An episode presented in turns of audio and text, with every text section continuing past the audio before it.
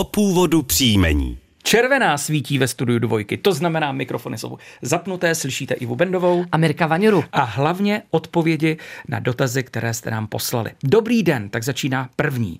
Ráda bych se zeptala na původ svého rodného i současného příjmení. Štekrt a Čištín.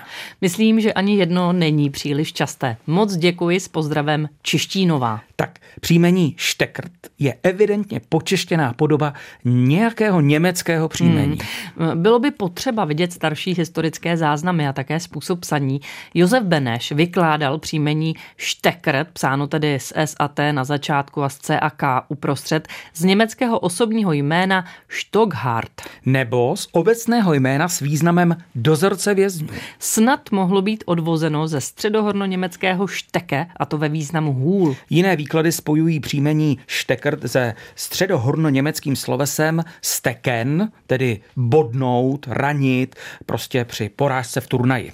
Jednalo se prý o pojmenování podle povolání kastrátora anebo také řezníka po případě bojovníka, který se účastnil turnajů. V současnosti u nás nosí podobu e, štekrt a také štekrtová 1,70 osob. Příjmení Čištín je opravdový unikát. Podle evidence obyvatel, kterou zveřejnilo ministerstvo vnitra, u nás žije pouze jediná žena s tímto příjmením, tedy Čištínová. Ve staré češtině máme doloženo i přímý, tedy předchůdce příjmení, čist a existuje i příjmení čistota.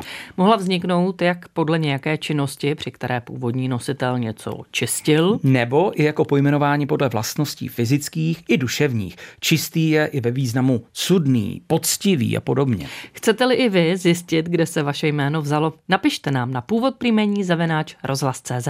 A my se s Ivou samozřejmě těšíme na vaše dotazy.